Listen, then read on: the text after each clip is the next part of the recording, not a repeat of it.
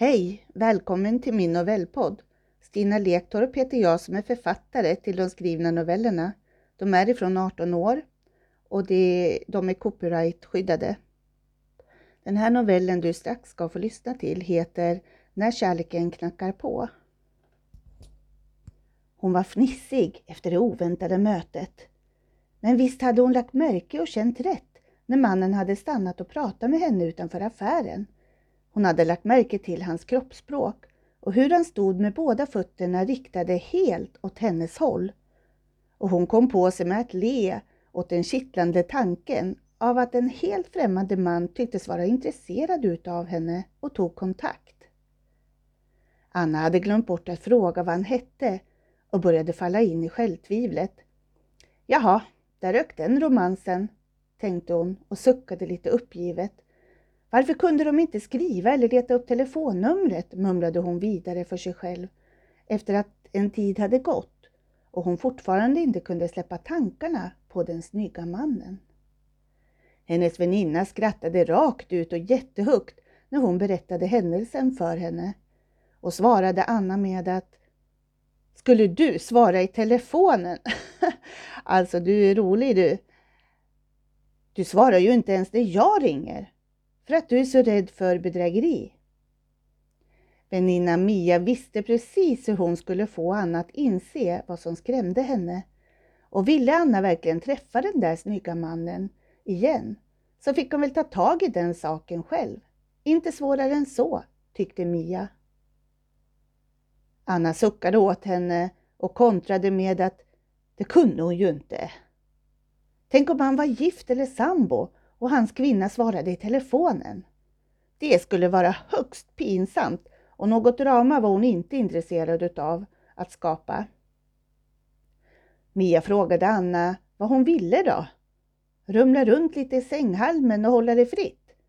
Eller ville Anna gifta sig, skaffa barn, hund, bil och leva svenssonlivet? Jaha, svarade Anna så att min man sedan kan vara ute på vift medan jag passar barnen och hunden och han talar om för frun, mig, att han bara ska åka iväg och tvätta bilen. Ha ha ha! Nej, den du skulle bli en riktig rysare. Anna log och tyckte hennes vän lockade fram det värsta tänkbara. Uff.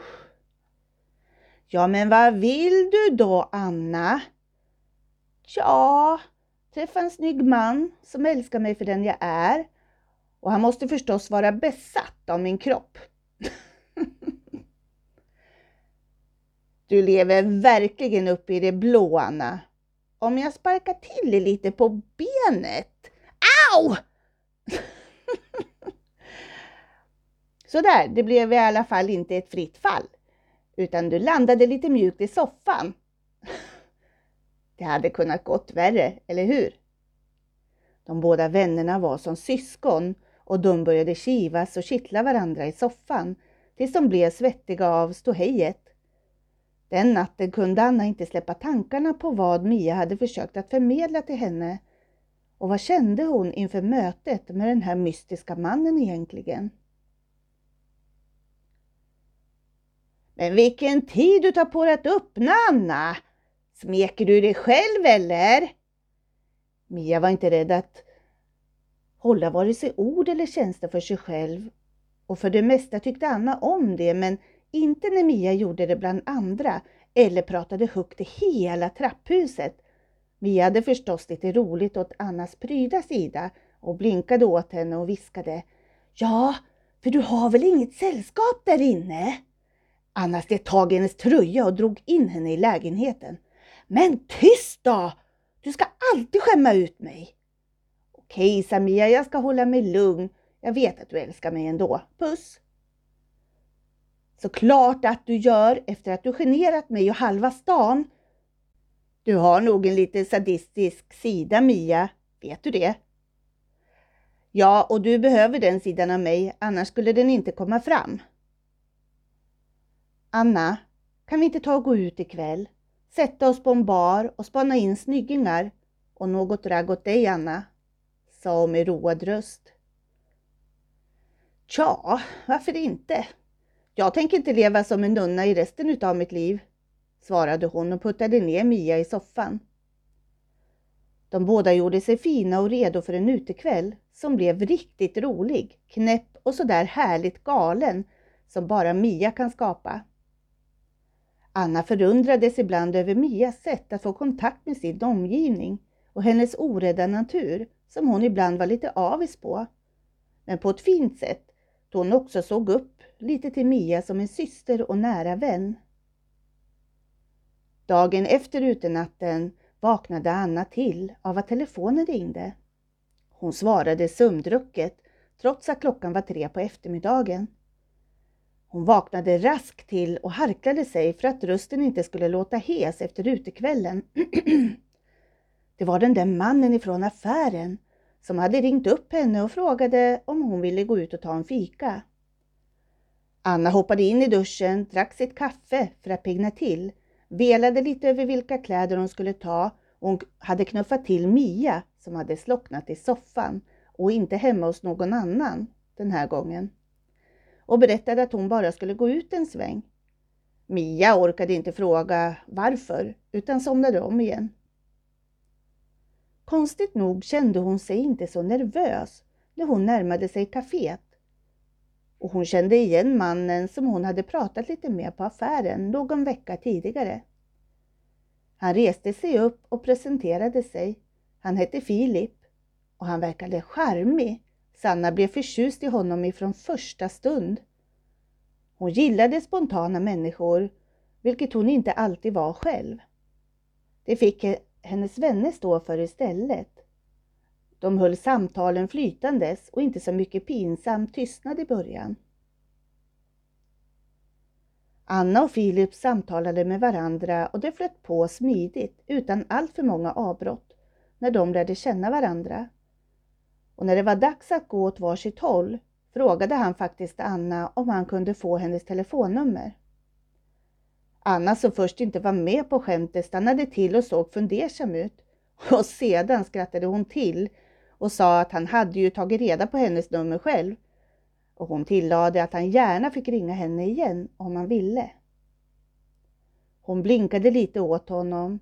Då drog han henne till sig så att de stod nära varandras ansikten så Anna trodde att han skulle kyssa henne. Men istället viskade han till henne medan han såg henne djupt i ögonen att han hade letat efter någon som henne i sitt halva liv. Och nu stod de där tillsammans och Anna njöt av varenda ord han sa till henne. Det var som ljuv musik i hennes öron. Anna log hela vägen hem och till och med på bussen och fick några leende tillbaka utan att hon tänkte på att det var hon som gick och log. En äldre herre sa till henne att hon såg lycklig ut. Tack, svarade Anna, det är jag också. Han log tillbaka och nickade med huvudet. När Anna kommit hem igen hade Mia lagat middag och spelade lite surt och frågade vad hon hade tillbringat hela dagen. Anna log åt hennes försök och ville först bevara sin egen lilla hemlighet men framåt kvällen hade Mia dragit ur henne hela dagens händelse. Mia retades med Anna och sa åt henne att inte vänta för länge med att höra av sig. Han måste få veta att du trånar efter honom, retades hon med Anna. Nästkommande dag kom Anna ihåg att hon inte hade frågat om hans nummer och hon visste inget om hans efternamn. Hon suckade åt sig själv och tyckte att hon varit klantig. Så hon fick snällt vänta tills Filip hörde av sig själv igen. Det gick några dagar och sedan kom det efterlängtade samtalet med Filip och Anna var uppe i det blå igen. Hon frågade honom om han ville komma över på lördagen. De skulle ha en liten fest hemma med middag och sedan eventuellt utegång till någon bar eller dansställe. Filip tackade ja till inbjudan men undrade om de kunde ses någon dag innan dess. Det skulle gå bra efter arbetet klockan sju på onsdag, sa Anna. De träffades igen på neutral mark. De gick tillsammans i parken och när de hade gått en lång stund stannade Filip till och frågade Anna om han fick kyssa henne. Ja, det går bra, sa Anna förvånat, för de hon dejtat tidigare hade aldrig frågat henne det. Det hade kommit subtilt istället med en smekning på hennes kind eller ett finger på hennes läppar. Hon tyckte att det var artigt och charmigt att han frågade henne och han fortsatte att överraska henne. Lördagen kom och de körde lite bordslekar för att värma upp stämningen. Inte för att det behövdes med hennes vän Mia och hennes partner för kvällen som hette Jocke och var hennes vän som Mia hade ihop det med lite nu och då och de båda ville ha det så. Det blev mycket skratt och en del alkohol den kvällen.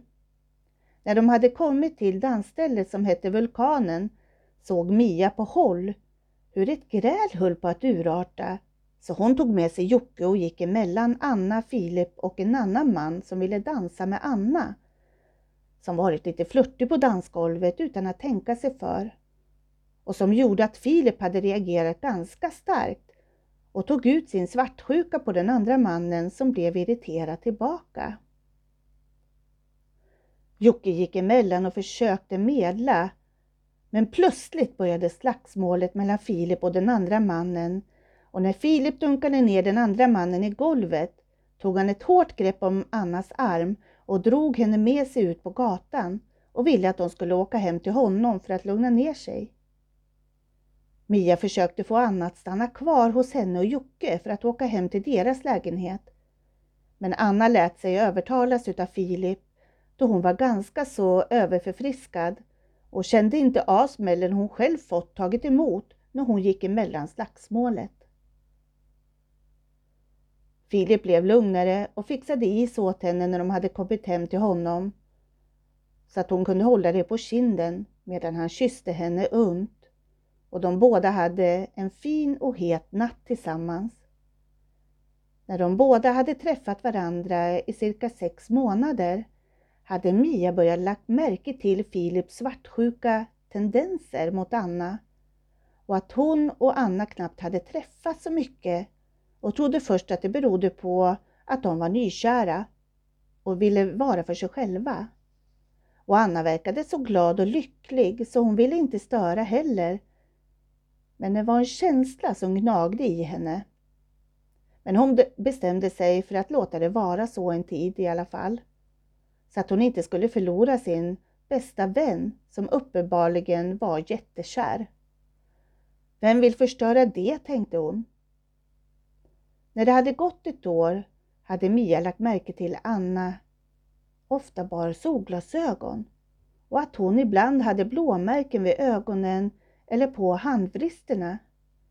Och till slut kunde hon inte vara tyst och frågade Anna vad som pågick. Anna försvarade sig med att det hela hade berott på missförstånd mellan henne och Filip och att han var den snällaste mannen som månade så bra om henne. Men Mia gick inte på hennes bortförklaringar den här gången och berättade för Anna att de inte ens träffats längre. Och hon undrar om det är Anna som inte vill träffas. Plötsligt tar Anna av sig solglasögonen och Mia ser ett några dagar gammalt blåmärke vid Annas tinning och frågar vad som hänt. Anna vill inte gå in på det och försökte försäkra Mia om att allt är bra mellan henne och Filip och att hon skulle sluta tjata nu.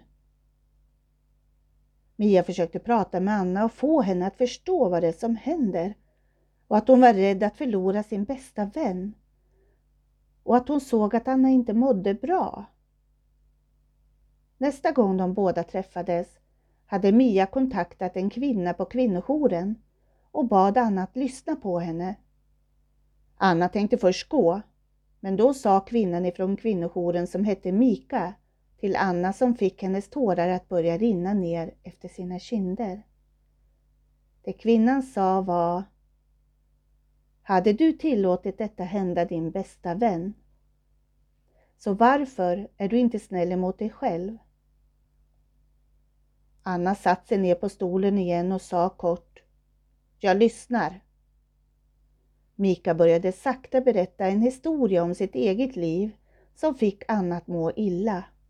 Men för att få Anna att förstå och inse allvaret i det som hände i hennes eget liv och vilka konsekvenser det skulle få på lång sikt om hon fortsatte att låta sig själv bli utnyttjad, kunde det bli hennes stöd till slut, både fysiskt och psykiskt.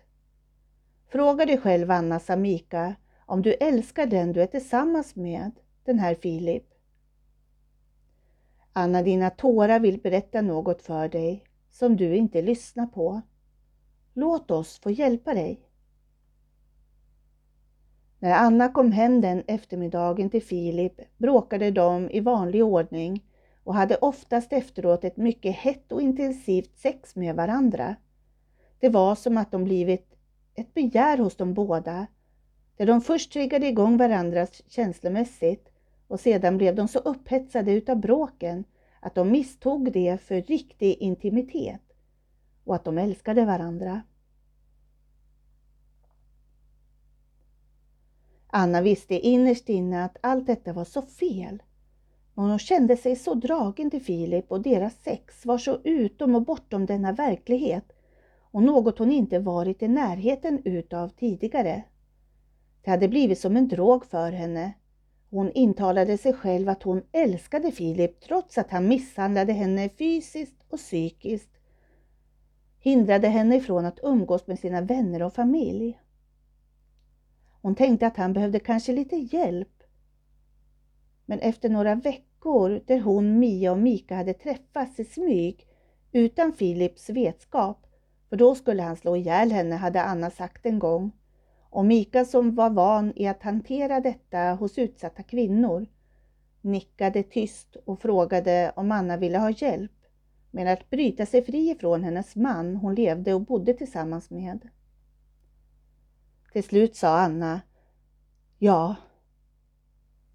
De var tvungna att handla fort och utan att Anna hade vetskapen om det så tog de med sig henne på en gång till ett skyddat ställe hon själv inte fick se vilken väg de körde på.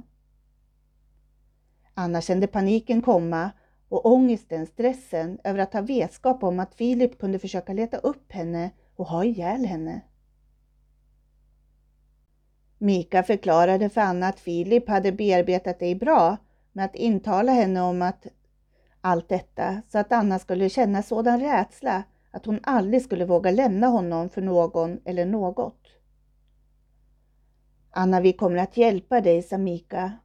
Och Mia kommer att finnas hos dig under tiden du läker dig själv ifrån det du har varit med om. Och Filip kan inte hitta dig. Vi vet vad vi gör.